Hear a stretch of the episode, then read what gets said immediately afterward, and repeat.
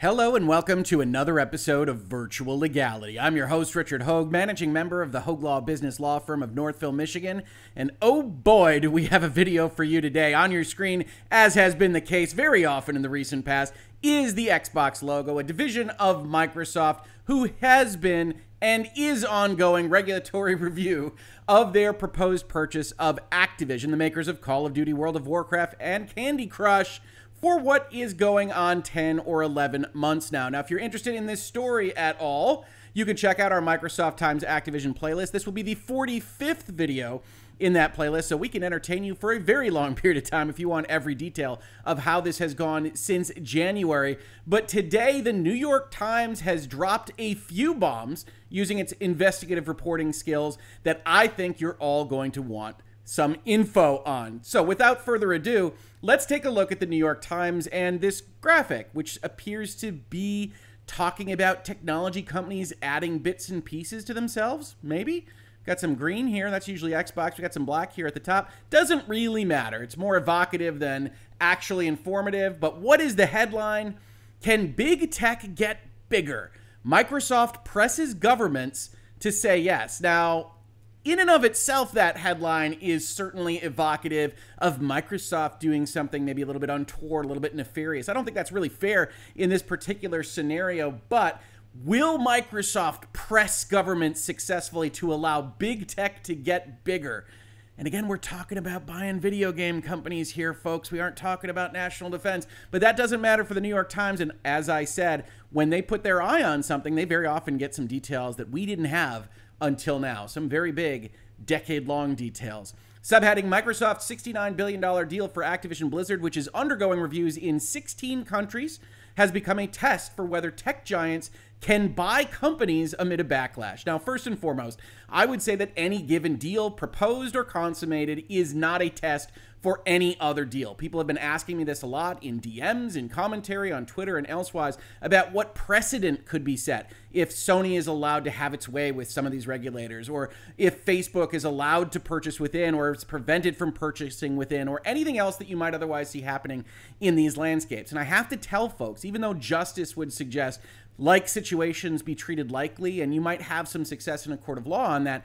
It really isn't a demand made of regulators that are going to be looking at everything under different facts and different circumstances. So regulators can usually distinguish between this case and that case and do what they want which is one of the reasons back in January when this playlist started, I said, look, this deal ordinarily in historical times for these regulators would go through pretty easily, I think. Microsoft doesn't have a commanding position in video games overall, certainly doesn't have a commanding position if we drop in mobile and other aspects of video gaming or interactive entertainment. And yet, they do have a very strong position in subscription services. They have a potentially strong position in cloud gaming, and they're Microsoft for Pete's sake. So a regulator that wants to make some hay could get involved, and it certainly looks like they will be doing that, at least on the FTC level, the CMA in the United Kingdom, and the European Commission at the EU level, all going to phase two, and all signaling to the world, whether rightly or wrongly, depending on how you view certain Twitter threads, that they are going to at least propose certain things that Microsoft needs to do for them to get their deal approved. Keep that in mind, by the way, as part of the process that these regulators actually have to show that there's a problem with competition. That's their ambit. That's what gives them authority or power in these circumstances before they can go and get those consent decrees or undertakings or anything like that. That's going to be a part of the last bit of this article. Now, let's see what the New York Times has to say. Microsoft times Activision really hitting the big time now. I expect this article to be picked apart across the video gaming industry today and further into this week. In recent weeks, Microsoft has accused Sony, its chief video game rival, of misleading regulators. That's a heck of a lead line, isn't it?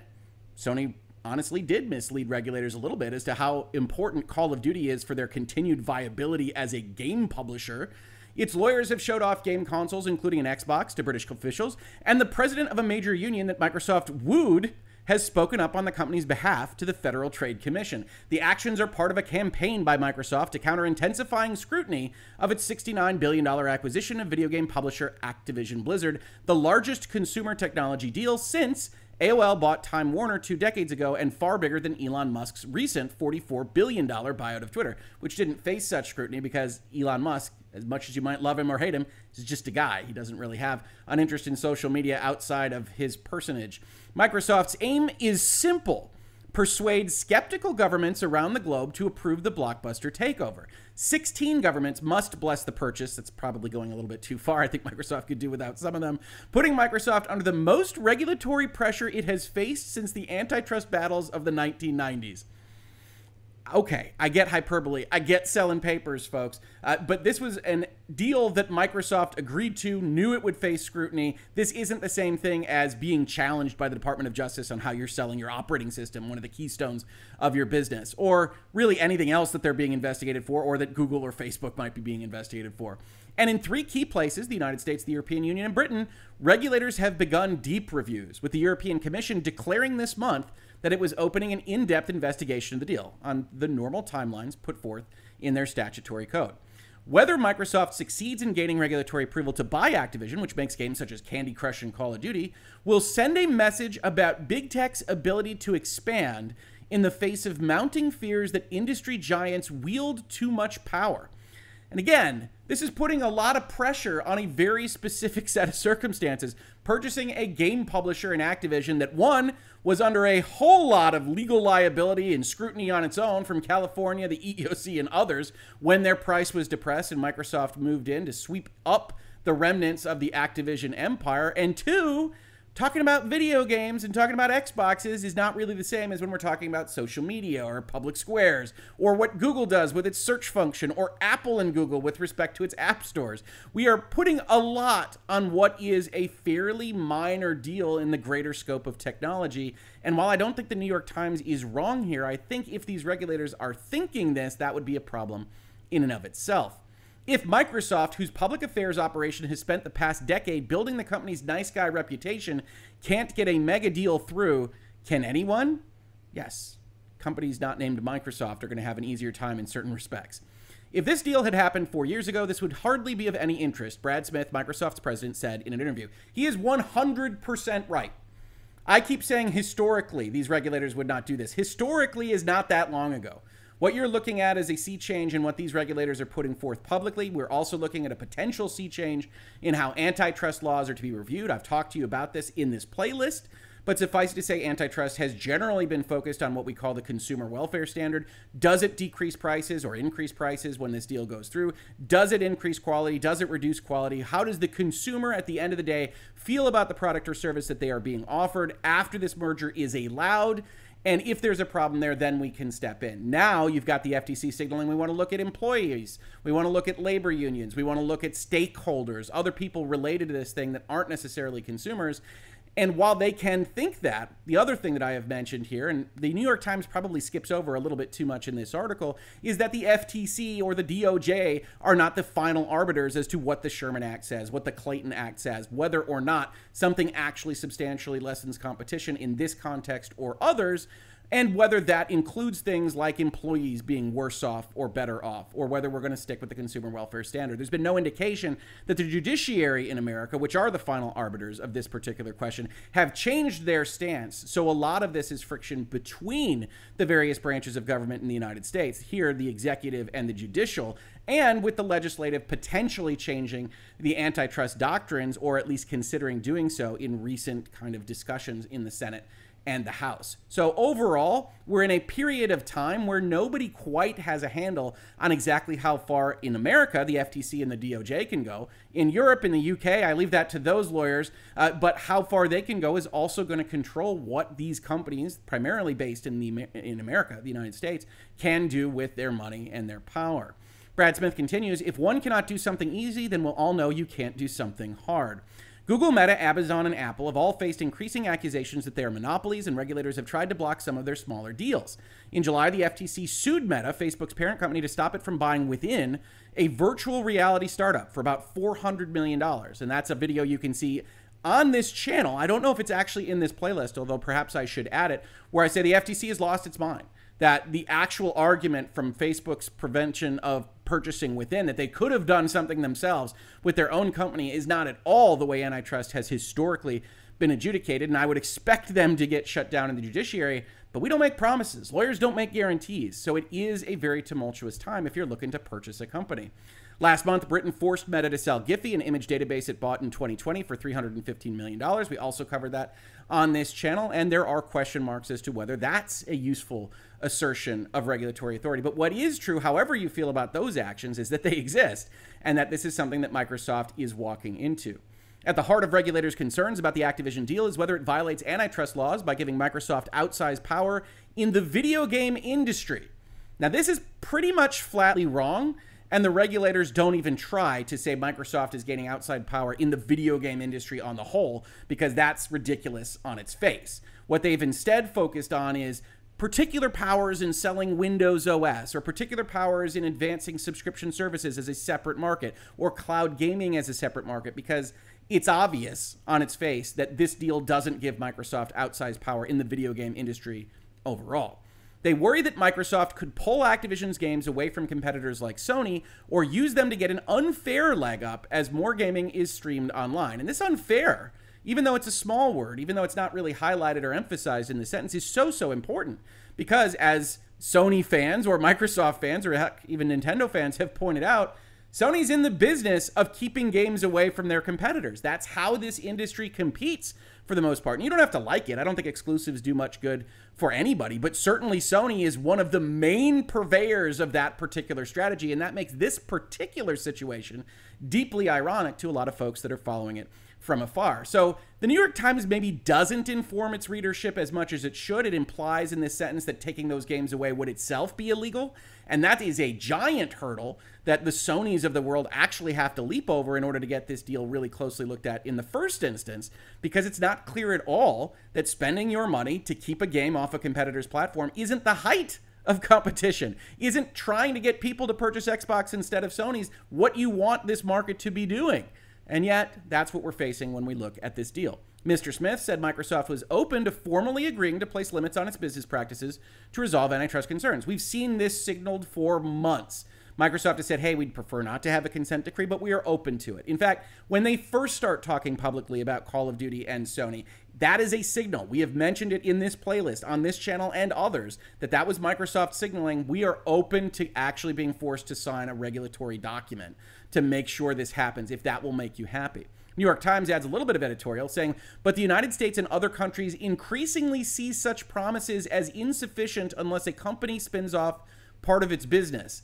Again, this is a little myopic. Yes, in many instances, regulators have looked at what they've done in the past and said that wasn't enough, should have been a spinoff. This is kind of dragging in Facebook and Instagram and WhatsApp. That doesn't line up entirely with what we're talking about here, which is this kind of horizontal and vertical merger situation where a spinoff isn't obviously going to do much of anything unless you want a kind of depleted Activision that only makes Call of Duty and somehow sells the rest of its assets. And that's not going to fly for Microsoft, I don't think. Microsoft's deal for Activision will demonstrate whether tech giants can navigate the new environment, said William Kovacic a former FTC chairman, it's a fundamental test, he said. All eyes are on this. I agree. I don't know whether it actually sells the future or not. The road ahead appears long. Of the 16 governments reviewing the deal, just Saudi Arabia and Brazil have approved it. Microsoft said it expected Serbia to approve the deal shortly. Now, I don't know if that's long or not. Everyone is still basically lined up for March and April of next year. The most crucial regulators appear skeptical of the tech giants, that would be the FTC, the FTC is led by Lina Khan, a legal scholar and notable critic of Amazon. The European Commission has fined Google for violating antitrust rules and has opened an investigation into Microsoft's cloud service. In Britain, the Competition and Markets Authority has become increasingly hostile to corporate deals. Now, that can't possibly be the position of the entire regulatory agency. You can't just be hostile towards the concept of deals and efficiencies related there, too. So, of course, that must be hyperbolic. Actually don't think it is. The CMA has been quite crazy on this deal. In a statement, the Competition and Markets Authority said it would release its findings on the deal in the new year. This is their phase two we've talked so much about. The European Commission said its investigation is ongoing. Yep. The FTC declined to comment on the deal. And I have to say, again, that I really do prefer, and maybe this is just the American in me, the way the United States regulators do their business. I don't like the CMA's Twitter threads or their responses. I certainly don't like the European Commission regulator going out there and saying, we're going to make sure Call of Duty is on my PlayStation. That doesn't help have a great deal of faith in this process that we need to have faith in. These are supposed to be unbiased regulators. When Microsoft closed its $26 billion purchase of the professional networking service LinkedIn in 2016, at the time its largest acquisition, the deal required just six government approvals. The Activision deal is substantially more resource intensive, Mr. Smith said. It's also a lot larger and in something that they're focused on a lot more than kind of social media professional linking. Obtaining approval for the acquisition is critical for Microsoft. Gaming has become its most important consumer business, surpassing $15 billion in annual sales, largely under the Xbox brand. The compensation for Satya Nadella, Microsoft's chief executive, is partly tied to the growth of Game Pass, the company's Netflix like subscription service for gaming. And Microsoft agreed to pay Activision as much as $3 billion if the deal fell apart on certain terms, including whether a regulatory body steps in and prevents it. Activision also needs the sale to go through. It was in distress a year ago with a falling share price as it dealt with revelations of sexual misconduct and worker unrest. And certainly we've covered that in this space as well. Now, is it critical for Microsoft? As others have pointed out, I think perhaps a little bit more robustly than I would, Microsoft having an extra $70 billion, or let's call it 67 or 66 after they pay Activision off, depending on when these regulators actually make their move, could still spend that money to go and get exclusives right? Sony's business model has been tacitly approved by these regulators. Regulators don't get to look at things like contracts for those exclusivity deals unless there is a Sherman Act complaint, a restraint of trade, which is very unlikely to happen. So, in this context, not buying the whole company might actually prove more lucrative for Microsoft. But they clearly want to have total control. And honestly, these regulators haven't yet put forth a great argument why they shouldn't have it. But we'll get to that towards the end of this article. Bobby Kotick, Activision's chief executive, said in an interview that he had a high degree of confidence that the regulators will be thoughtful about evaluating the industry. I sure hope so. He added, I have no reason to believe they won't ultimately be successful in the transaction.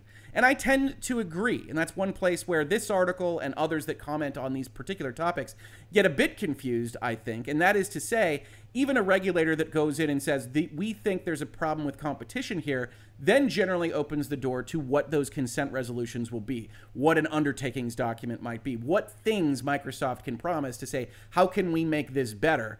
Rather than spinning off these entities, which I really don't think would be a valid solution either for the FTC, other regulators, or Microsoft. I don't think they would go for that.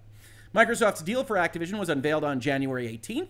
In February, Mr. Smith and Mr. Nadella met with officials and people working at think tanks in Washington to position the purchase with the public. And here's where the New York Times is really doing its job here. So they go and they figure out what is this PR campaign going to look like right? And I've got videos in this playlist that you can check out that talk about Microsoft prepping the PR waters. And they've been doing that now for 10 or 11 months, I think to great effect in a lot of people's minds. During a meeting with reporters, Mr. Nadella said the acquisition would benefit gamers by providing more choice so they can play any game on any platform. Courts regularly look at whether a merger will benefit consumers. That's that's actually the rule in the United States. The, the, the courts have to look at whether it'll benefit consumers so far, right now. Several senators asked the FTC to closely examine the acquisition's impact on workers. The Communications Workers of America, the CWA, which had been organizing at Activision, also publicly questioned the deal with those senators. Ms. Khan, the FTC chair, has taken a greater interest in scrutinizing how mergers could hurt workers, but they aren't the final consumers, and the courts are ultimately going to have a say on that, whether it's in the within deal, the Activision deal, or something else that the FTC might choose to take action on. Mr. Smith asked lawmakers and government leaders for advice on addressing the labor concerns. In June, Microsoft hammered out an agreement with the CWA promising not to oppose unionization efforts at Activision. You can also see a video in this playlist on that. The negotiations involved more lawyers than a lawyer convention, Chris Shelton, the union's president, said in an interview. Lawyers Convention has a lot of lawyers. The concessions turned the union into supporters of the deal. Now, those aren't technically concessions, that is just an agreement between two like minded parties. Last month, Mr. Shelton met with Ms. Khan and praised Microsoft's commitment to remain neutral in union campaigns and said the deal should be approved. Now, what is Mr. Shelton at the CWA, who is saying this deal should go forward because they're backing up our unionization efforts, say about what the FTC responded with? This is important. The FTC told me a lot of companies promise lots of things, then never keep their promises, he recalled. That's a skeptical FTC, folks. And remember, one of the things I've said about this whole deal is that Microsoft has better optics on how the FTC is reacting to them in real time than we do. This, this New York Times article, is really the first time I have seen this kind of flavor come out. If Mr. Shelton of the CWA comes out and says, Hey, we knocked out this agreement. We're happy with the situation. This works for us. And the regulator says, Well, you don't know what you're talking about. They go back on agreements all the time. That's starting to look like the FTC intends to take action. We'll get to that when we get to the end of this article. A spokesman for the FTC said agency officials had offered no opinions on the deal or the labor agreement in the meeting. We never said that. Who do you believe? I don't think there's any reason for Mr. Shelton to be lying about that interaction. Microsoft has been less successful in neutering opposition from Sony, which makes the PlayStation console. And I actually think, while this is a little bit of editorial language in this particular paragraph, they are accurate right? It is clear that what Microsoft's strategy was was to go and say, all right, CWA is a problem. Let's go take care of them. Sony is a problem. Let's go take care of them. That's when you see those Twitter exchanges and the emails referenced and the deals offered by Microsoft, which apparently was going to be something like a five year deal, two years more than the current marketing agreement that Sony has with Call of Duty, if leaks are to be believed. And we'll see that that's been that's been upgraded. That's the thumbnail for this particular video, as the New York Times has discovered. Sony has argued that Microsoft could pull Call of Duty from PlayStation to lure players to the Xbox. And again, the New York Times leaves that question posed just at the edge of the sentence unanswered. Is that illegal? Is that bad? Is that wrong? If Microsoft spends this money and pulls Call of Duty from PlayStation, isn't that Microsoft and Xbox competing with PlayStation? We have to address these things. We can't just talk in these kind of vagaries, New York Times. Microsoft has denied that it would do that, again, positioning this as something that would be illegal in and of itself. The first call Satya and I made after the deal was announced was to the CEO of Sony to say, hey, we're going to keep Call of Duty on your platform, said Phil Spencer, Microsoft's gaming chief. Sony was not appeased. In filings in Brazil, the company argued that Call of Duty was such a powerful game franchise that Microsoft could use it to hurt rivals. Indeed, that's their intent, right? Their intent is to buy things to compete, to hurt their competitive rivals. That doesn't mean they're hurting competition. It hired a consulting firm to set up meetings on Capitol Hill. Two people familiar with the matter said. So this is Sony. Sony's been going lobbying, folks. Things that you probably anticipated intuitively, thought were happening behind the scenes, are now reported in the in the New York Times. Sony went to meetings on Capitol Hill to talk on the Department of Justice and Federal Trade Commission side here in the United States. And its arguments were repeatedly cited in a decision by Britain's regulator in September to pursue a deeper investigation. Even the New York Times notes that the CMA was just aping Sony's language, which they got from the Brazilian filings, but that's fine. Microsoft accused Sony of misleading the regulator, saying it overstated the importance of Call of Duty to its viability, which is undoubtedly true.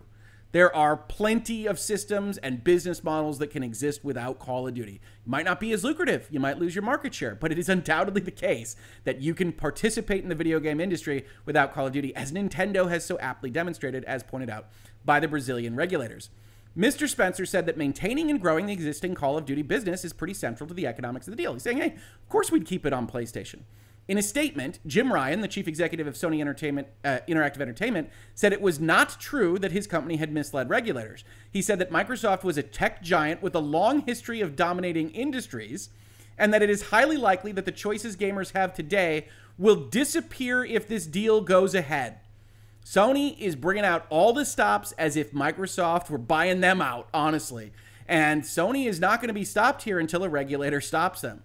Now, here's the big ticket news item in a tiny paragraph here in the New York Times article. Microsoft said that on November 11th, just about 10 days ago, it offered Sony a 10 year deal to keep Call of Duty on PlayStation.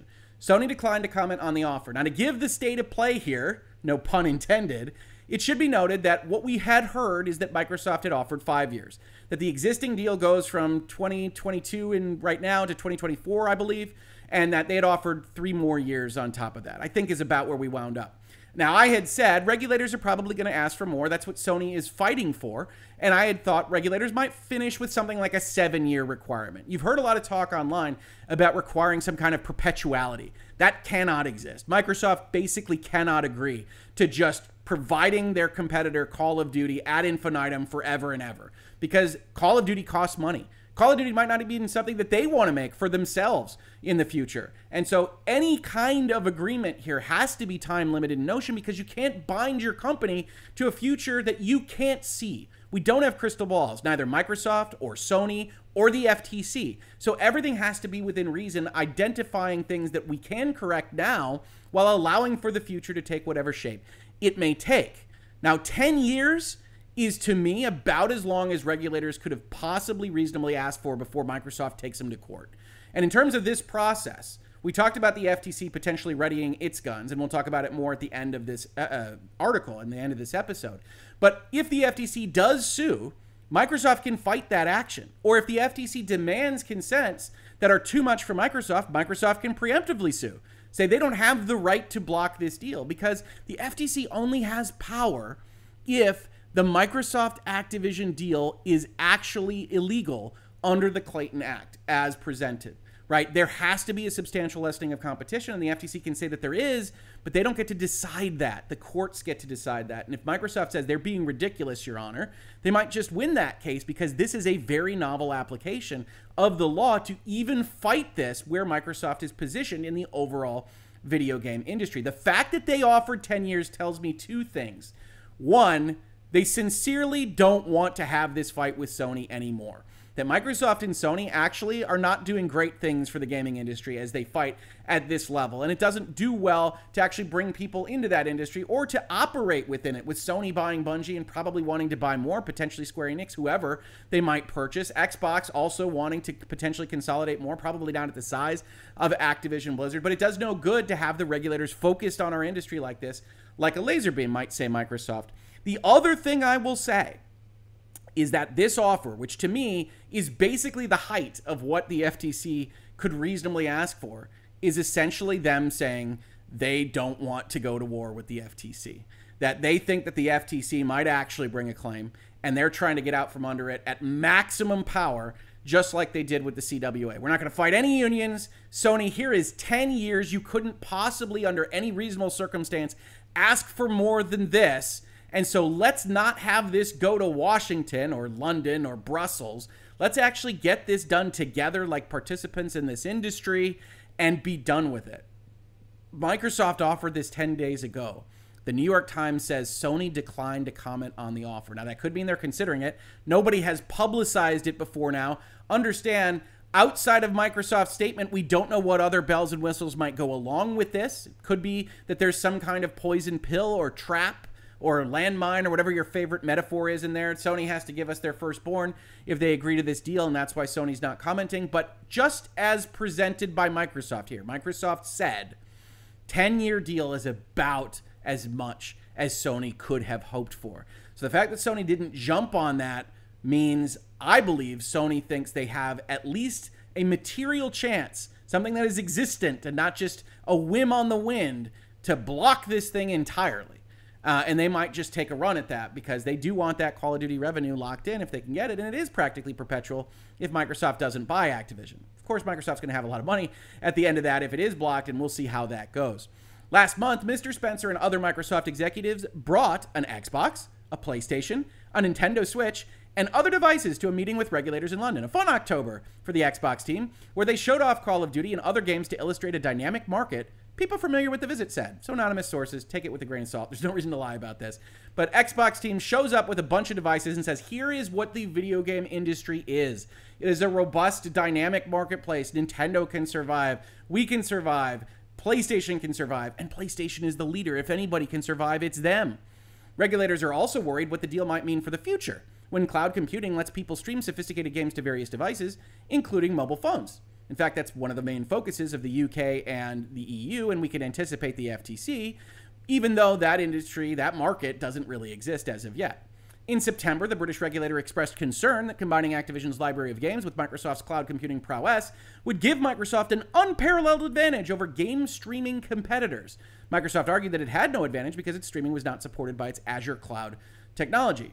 In its annual report this year, Microsoft said its streaming product utilizes Azure, but the company said that while its gaming servers share data centers with Azure, the hardware was different. So here the New York Times kind of catches Microsoft a little bit. Azure, which is what the regulators are worried about as an unfair advantage for Microsoft in this particular space, is used in some fashion in the Game Pass operation. So it strikes me that that is at least justifiable for the regulators to look into in their phase two investigation, even though I don't see a world in which cloud gaming or subscription based gaming are distinct markets from just doing what we do now with either brick and mortar retail stores or the digital marketplaces themselves. I still think they present poor arguments for marketplaces, and that's ultimately the winner for Microsoft should it come down to litigation.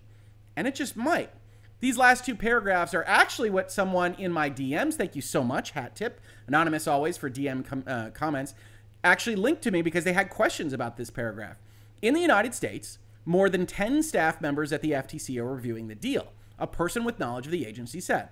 They interviewed executives, including Mr. Nadella and Mr. Smith, in the late summer and fall.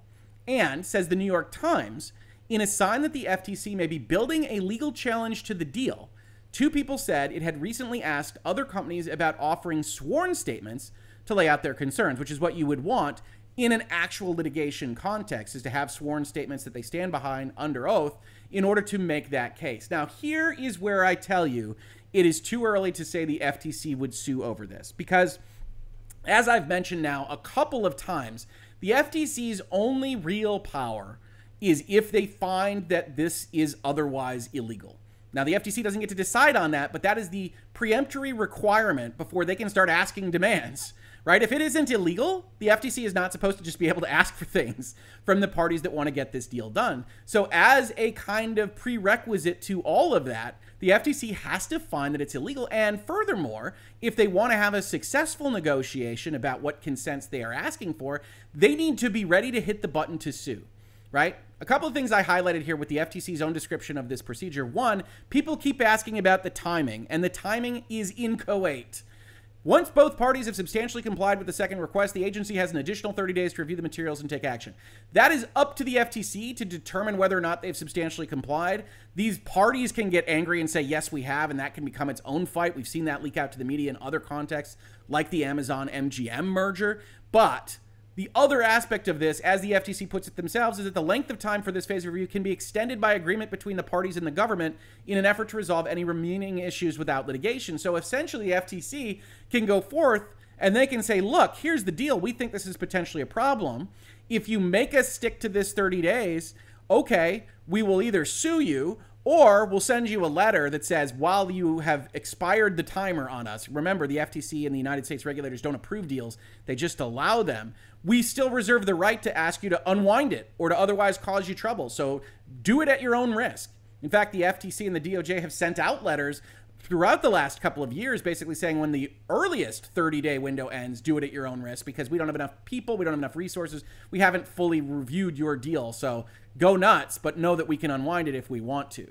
Deals don't get approved in the US. Again, one of the most important lessons in this playlist. But that's the timing component. So we don't know it'll end in November or December or January or whenever.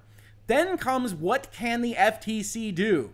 The waiting period expires or the agency challenges the deal. The potential outcomes at this final stage are the FTC closes its investigation and lets the deal go forward unchallenged. There's no reason to believe that will happen. Especially, there's no reason to believe when Brad Smith goes to the New York Times and says we're fine signing consent decrees. Because the realpolitik there, however you feel about what I'm saying about the Clayton Act or these various regulations across the world, is that once the company says we're okay signing some stuff, well, then these regulators are still political entities and they're going to want to go get their pound of flesh if they can get it. So, with one of the parties saying, yes, we will sign something for you, that means for all the world that well, the FTC and the EC and the CMA are very likely to go and ask for them to sign that thing that they've otherwise agreed to. So it's unlikely that they're going to close the investigation and let the deal go forward unchallenged. What is two? You enter into a negotiated consent agreement with the companies that includes provisions that will restore competition. That's kind of hidden in between the lines here. But you can't get to a consent decree unless the FTC already believes that there is an issue with competition based on this transaction. So the FTC has to find that. That doesn't mean they have to have everything ready for litigation, but it's often helpful because the option, if they think there's a problem and Microsoft just won't agree that they have, is, is that hammer, that sword of Damocles. Or they can seek to stop the entire transaction by filing for an injunction in federal court pending an administrative trial on the merits and ultimately a federal trial on the merits if that should come to it. So there's a whole executive power here thing, and we're not going to go over that in detail. But suffice it to say, they have to be ready to actually swing that hammer to swing that sword, or else Microsoft might not take them as seriously. This is the equivalent of that phase one, phase two transition where folks have asked, hey, why didn't Microsoft offer concessions? I said, well, they'd be negotiating against themselves. The, the European and United Kingdom version of this, where you can offer concessions between the merger phases, doesn't make much sense to me at all because you don't even know what it is they might fight about. You don't even know what their evidence is or what it's based on. So it's a little bit like being in a dark room and fumbling around for the light while you offer them things, which is never going to make sense for any company, but certainly not a company as well represented as Microsoft. So the FTC has to go forward and start getting its pieces together to even have the consent decree conversation. Now, could the FTC just decide to skip it? There's nothing you can do to fix this. We're suing you. Yes, they could. But that is not what this means right now at the end of this article. But it does mean is exactly what we have said and predicted really since January, but certainly in the most recent months, which is that it very much looks like all these regulators are going to find a problem and ask for consents, whatever that might be. Concessions on Game Pass, concessions on Call of Duty, concessions on Azure or cloud streaming. We don't know. And part of what Microsoft is doing behind the scenes is going to be to try to synthesize whatever those requests are from whatever the jurisdictions are that ask it of them. Uh, and working with that is going to be part of the time commitment here. But this does suggest that the FTC is not going to just let this deal go through without asking for those concessions at the minimum. And that should be going forward what we think of as this deal status right now. Now, I've had it at 65 35 now for a couple of weeks, uh, and I don't think that this article actually changes that. I think that Microsoft actually offering 10 years as a sign of good faith is pretty good. And I think regulators should take that into account if Sony just abjectly refuses that. Uh, but it will be interesting to see as a follow up. But 10 years is the headline item for me here. I had no idea Microsoft would offer so much to Sony on this. And the fact that Sony didn't immediately accept suggests to me that Sony thinks that there's a war to be won here, even if I don't agree. This has been Virtual Legality for today. If you enjoy these conversations about the business and technology of the things that you love, like software, video games, and more, please do support the channel or at least check out the ways to support the channel. We can't do it without support from viewers and listeners like you. Check out our Utreon and our Patreon for that, or our YouTube membership, which now has fun emojis and fun things to do on our live streams and hangouts and headlines, or just subscribing, telling your friends uh, that we're having these conversations, sharing them in forums or tweets or wherever else you might find yourself. Like there's a Hive platform now, whatever it might be, every single little bit helps. If you got this on YouTube, thank you so much for watching. And if you listen to it as a podcast, thank you so much for listening and I will catch you on the very next episode of Virtual Legality. Virtual Legality is a YouTube video series with audio podcast versions presented as commentary and for education and entertainment purposes only. It does not constitute legal advice and does not create an attorney client relationship. If you have legal questions about the topics discussed, please consult your own legal counsel.